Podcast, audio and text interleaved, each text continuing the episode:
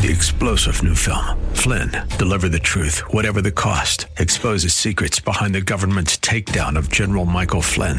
Flynn knew what the intel world had been up to. He ordered the first audit of the use of contractors. This set off alarm bells. He told the truth. He was the most dangerous person for Donald Trump to hire. They had to get rid of Flynn.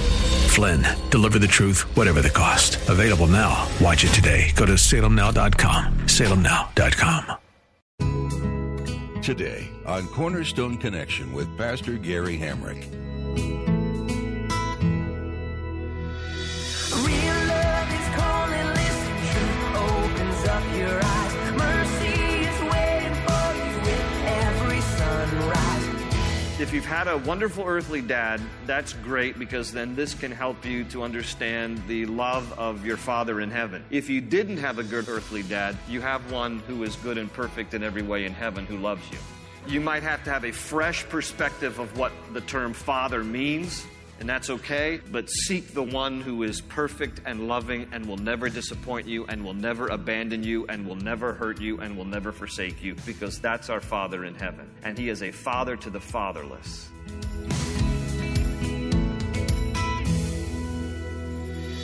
In the message today, Pastor Gary talks about our relationship with others, coupled with our relationship with the Lord. So many times in today's world, people are raised with a skewed version of what a father looks like. It's easy to doubt our faith in others when our examples have been so inconsistent. Thankfully, your Father in heaven is perfect and protective and loving in every way. If you ever have doubts about what a father should be, turn to Jesus and know that all things are made perfect through Him. At the close of Pastor Gary's message today, I'll be sharing with you how you can get a copy of today's broadcast of Cornerstone Connection. Subscribe to the podcast or get in touch with us. But for now, let's join Pastor Gary in the book of 2 Corinthians chapter 6 with today's edition of Cornerstone Connection.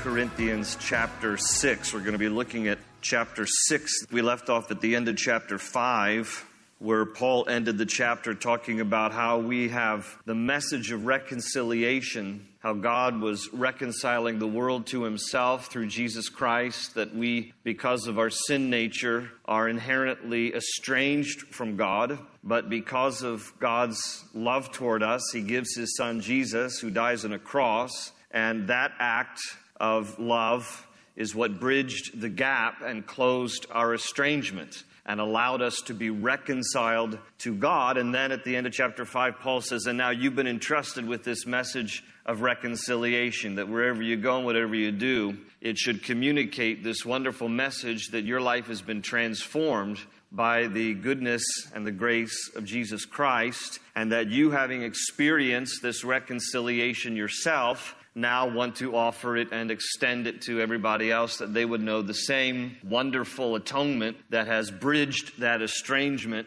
as much as you have. And so he says, you have been given this message of reconciliation. And then at the end of chapter 5, he calls us Christ's ambassadors. Now, to be an ambassador is to be a representative of one kingdom to another foreign kingdom.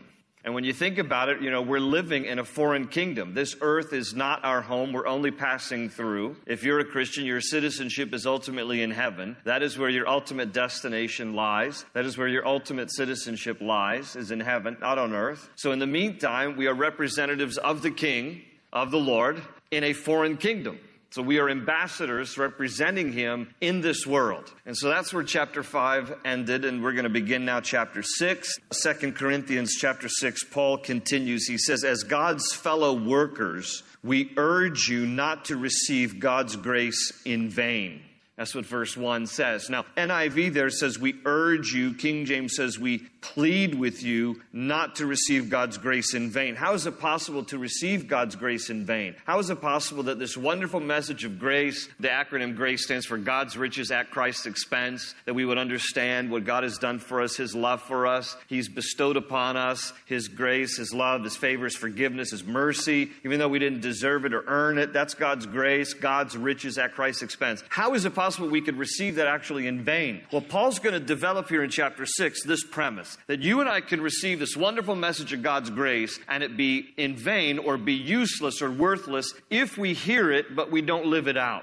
If, in fact, we become conformed to the world instead of influencers of the world, if we allow the world's influence to shape us instead of us molding the world by the grace that we have received. In other words, if we start living compromised lives, lives of sin, lives that look more like the world in terms of worldliness rather than godliness, well, then we've received the message of grace in vain. And so he's going to build that here in chapter 6. And he goes on in verse 2 by saying, for he says...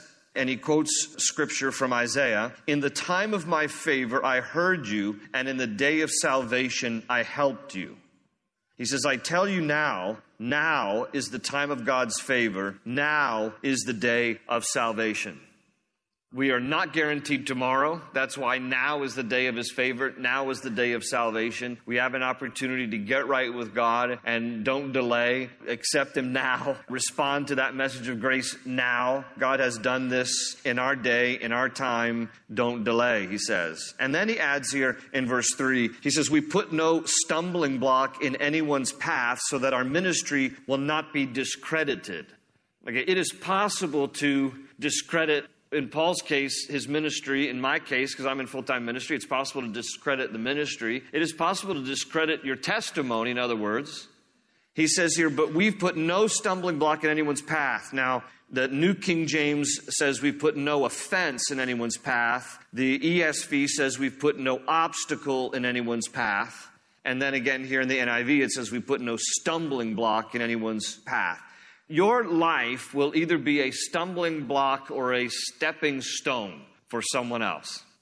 There's no gray demilitarized zone on that. It's not like you will be, somewhere in the middle. You will either be a stumbling block. In other words, the life that you live, if it's inconsistent, and this is kind of, again, what he's building on this whole idea about don't receive the message of grace in vain. If you start living a life of compromise, then it's going to be a stumbling block to other people who look on your life. They're not going to get a good message of who Christ is. They're going to look at your inconsistent life. They're going to look at your bad testimony, and they're going to get a confused message of Christ. He says, in that sense, it'll be a stumbling block.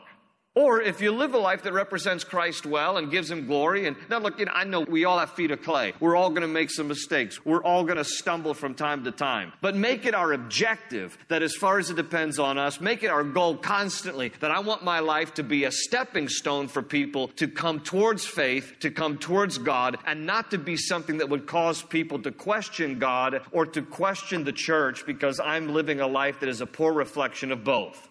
Your life will either be a stumbling block or a stepping stone. It will either be a hindrance to people or a help to people in coming to faith. Now, it's not dependent on you, but it can be influenced by you, okay? It's always dependent on the Lord. Ultimately, when someone comes to faith, it's God's work in the heart of a person. But we have a role, and our role can either be to help someone come to faith or to hinder someone coming to faith based on whether or not we're living a life consistent and true to God, or inconsistent and hypocritical. So as far as Paul's ministry goes, he goes, we've put no stumbling block. We've made no obstacle to other people. We've not been a hindrance to other people in coming to faith. He says our ministry would otherwise be discredited. But he says we have a clear conscience here. He's going to add here, he's going to roll out his resume. He's going to say basically nothing about my life. This is basically what Paul is going to say. Nothing about my life or ministry was a stumbling block or a hindrance to other people. And here he goes, verse 4. He says, rather as servants of God, we commended ourselves in every way. All right, so he says here, we commended ourselves. In other words, we handled ourselves in a proper and in a godly way. And notice the rest of verse 4. In great endurance, in troubles, hardships, and distresses. Please note his list because it is really easy to be a stepping stone for people when life is sweet and when everything is going well and life is firing on all the cylinders, yeah, it's easy to be a good reflection of God and godliness and Christian values and biblical morals. But what happens when your life is distressed and falling apart and having difficulties? I love his challenge for us here, because he says, we commended ourselves. You know, we handled ourselves well in every way, in great endurance, in troubles, in hardships, in distresses. Verse 5, in beatings. Because the Bible talks about many times where Paul went to different cities and he was sometimes well-received. Other times, people beat him and left him for dead. They didn't like what he was saying. They didn't like the message or the messenger. But he says, but we conducted ourselves well, even in beatings, imprisonments. There were times where Paul was thrown into prison. We conducted ourselves well. In riots, there were different times when whole cities were in a riot over the message of Paul. But he says, we conducted ourselves well, even there. In hard work. In sleepless nights and hunger, in purity, understanding, patience, and kindness. How many of you have ever blown a witness just because you've been impatient? We're in such a fast-paced world that if things aren't fast, we grow impatient, and then in our impatience, we kind of say things and do things that we later regret. Paul says, handle myself well, even in patience and kindness. He adds, in the Holy Spirit versus in the flesh, and in sincere love. In verse 7, he says, in truthful speech and in the power of God, with weapons of righteousness in the right hand and in the left. Now, that's kind of an interesting phrase. What does he mean by that? It's really an allegory. He's not literally talking about weapons, but he means offensively and defensively. Left hand, right hand was typically shield and sword. So the shield was defensive, the sword was offensive. He says, we conducted ourselves, whether we were advancing the gospel, whether we were on the offensive, or whether we were protecting ourselves on the defensive because people were attacking us. So whether we were promoting the gospel or defending ourselves and defending our lives, we commend ourselves in every way. We handled ourselves well. He says in verse 8, through glory and dishonor, bad report and good report. You ever been ticked off when somebody's made a bad report or gossiped about you? Or they've spread rumors about you? It's easy to lose your witness when some of that stuff goes around. Because you're mad and you want to defend yourself. Paul says, good report or bad report, I don't care what people say about me. I conducted myself in a way that is commendable. We handled ourselves well. I have a clear conscience about it. He says, yet regarded as impostors, verse 9, known, yet regarded as unknown, dying, and yet we live on, beaten, and yet not killed, sorrowful, yet always rejoicing, poor, yet making many rich, having nothing, and yet possessing everything. He says, we have spoken freely to you, Corinthians, and opened wide our hearts to you. We are not withholding our affection from you, but you are withholding yours from us. As a fair exchange, I speak as to my children. Open wide your hearts also. Again, remember, 1 Corinthians was a corrective epistle. And because it was corrective and its tone was direct, Paul was criticized for it. And some in the church of Corinth wanted to discredit him and his ministry, and they rejected him as a bona fide apostle. And so he writes 2 Corinthians, and he says, look, here's what I've been through. Here are my credentials. Like it or not, you know, I've done my best before God. He called me. You are the testimonies and the fruit of my ministry. And he says here, but you've shown that you're not loving towards me because you've rejected my message of exhortation. You know, I've loved you with words that had to be direct. Sometimes the truth hurts, right? It's like, I've loved you by telling you the truth. So I write to you, he says here, like a father, like a spiritual dad to my kids here at the Corinthian church. I love you.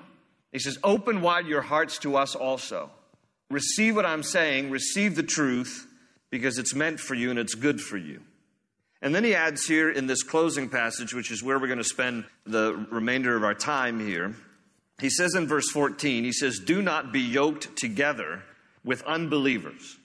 For what do righteousness and wickedness, King James says lawlessness, have in common?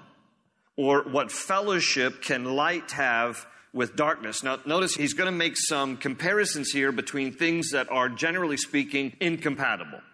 So he starts off with believers and unbelievers, and we're going to talk about this because you might read this and think, wait a minute, as a believer, we live in a world of unbelievers. You know, what are we supposed to exit the world? I mean, you know, we're surrounded by unbelievers. How is it possible that we are not to be connected with them in some way? We're going to explain it. But he talks here in terms of righteousness and wickedness or lawlessness. So there's some incompatibility there. Or what fellowship can light have with darkness? There's some incompatibility. There's some opposites here. Verse 15, what harmony is there between Christ and Belial? Belial in Hebrew just literally translates wickedness, but in this context it's being used as a personification of Satan. So he's like, what fellowship or what harmony is there between Christ and Satan? What does a believer have in common with an unbeliever? What agreement is there between the temple of God and idols?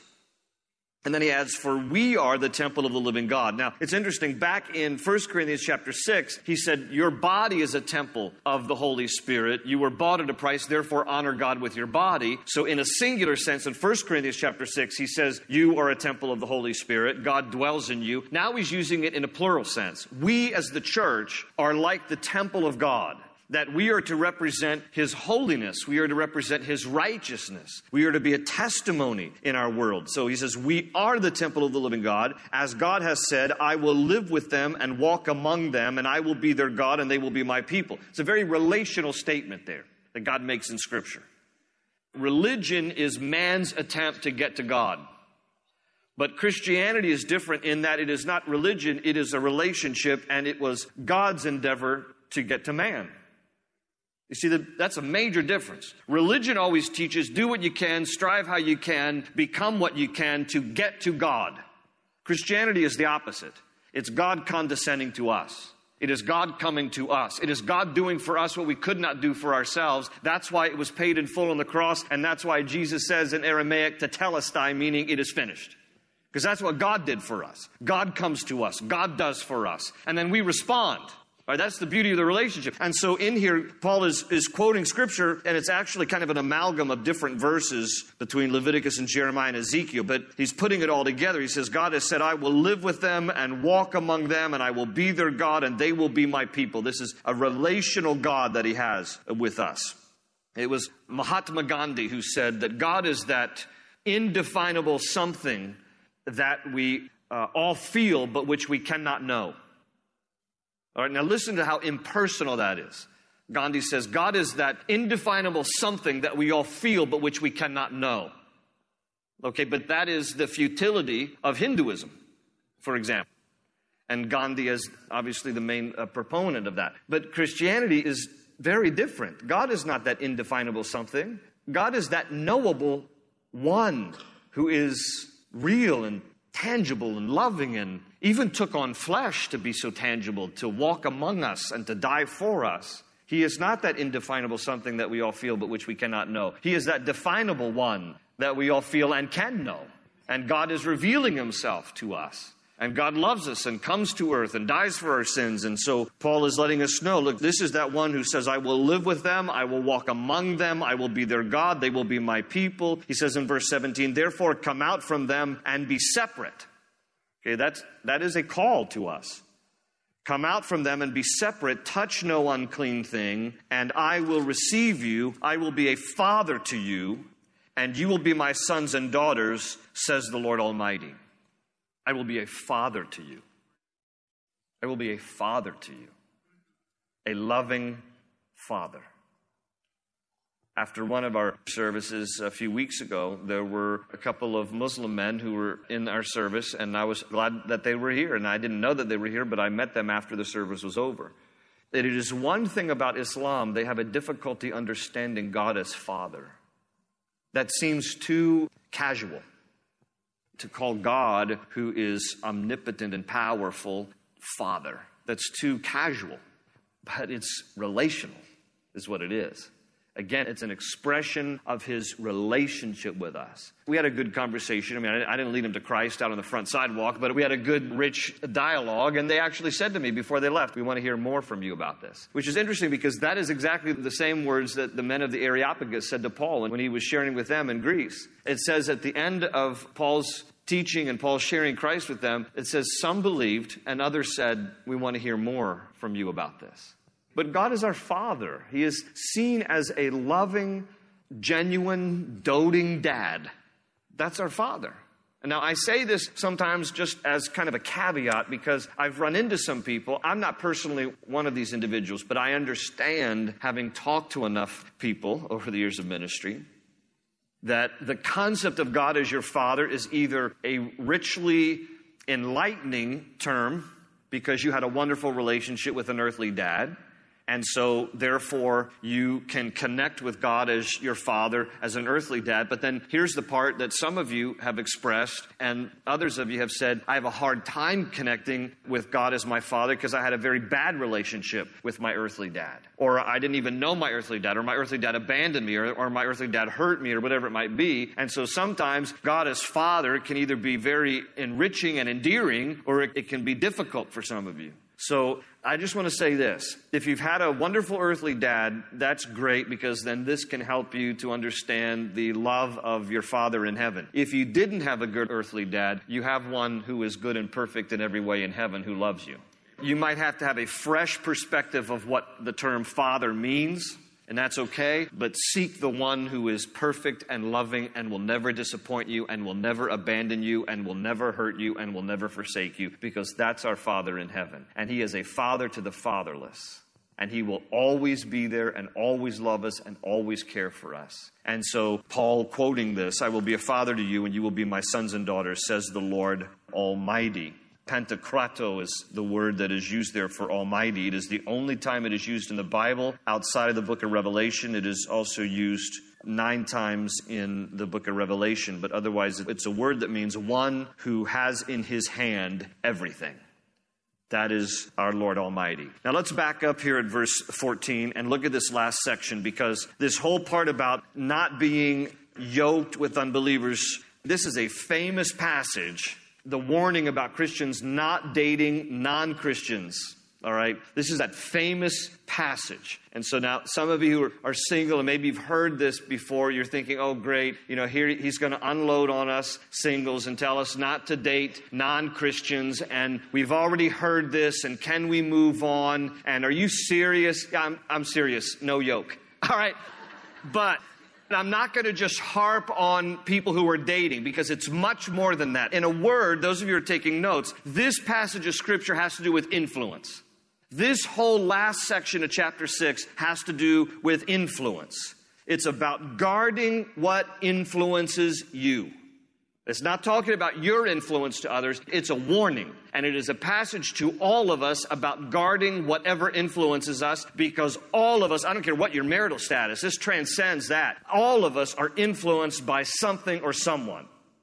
We can be influenced in a variety of ways. You can be influenced by people.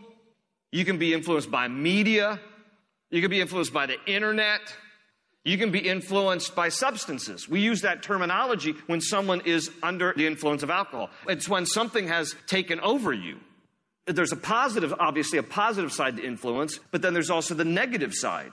There can be wrong people, wrong influences that we engage in or encounter that can be poor influences in our lives. And so this applies to various areas of life, including, but not limited to, who you date or marry, where you work, who you partner with in business, how or where you spend your leisure time. I mean, the list is endless. Start to think for just a moment about the different things that influence you. What are some of the things that have an impact on your life? Because everything that has the potential to influence us, we must be careful about.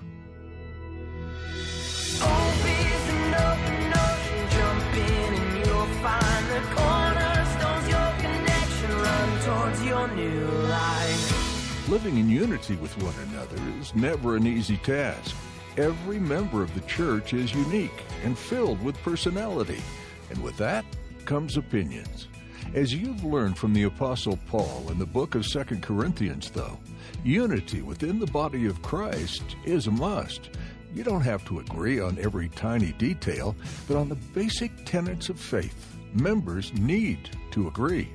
Living in harmony does require humility and open communication and a willingness to follow the leadership God has placed over His church. We hope today's teaching on Cornerstone Connection has been encouraging to you. If you're in the area, we'd like to invite you to join us on Sunday at 8:30, 10, or 11:45 a.m. at Cornerstone Chapel in Leesburg, Virginia, for a time of worship and Bible study. You'll find more information at CornerstoneConnection.cc. Our website also houses our archive of Pastor Gary's teachings through the Bible, as well as additional resources to help you in your own study of the Word. You can even download our mobile app to take Cornerstone Connection with you on the go. You'll find all this again at CornerstoneConnection.cc. Thanks for joining us today. Pastor Gary has more to share from the book of 2 Corinthians, so we hope you'll join us again right here on Cornerstone Connection. They say you're a wandering soul, that you've got no place to go, but still you know, you're not alone.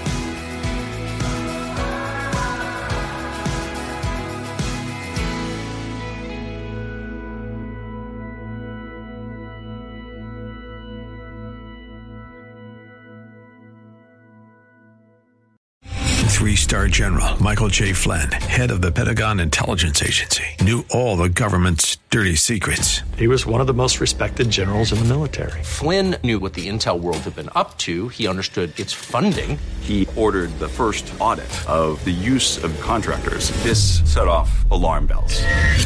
The explosive new documentary, Flynn, Deliver the Truth, Whatever the Cost, and covers the facts behind this scandal. Flynn told the truth. He was the most dangerous person for Donald Trump to hire. I find out the worst enemy that I'm going to face in my life is right here in America. They took my assessment and they wanted me to change it. And I was like, I'm not changing it. They had to get rid of Flynn. With in-depth interviews, archival footage, and never-before-seen personal records of the man behind the headlines. I just felt like I was drowning. Flynn, Deliver the Truth, Whatever the Cost. Available now. Watch it today. Go to SalemNow.com. SalemNow.com.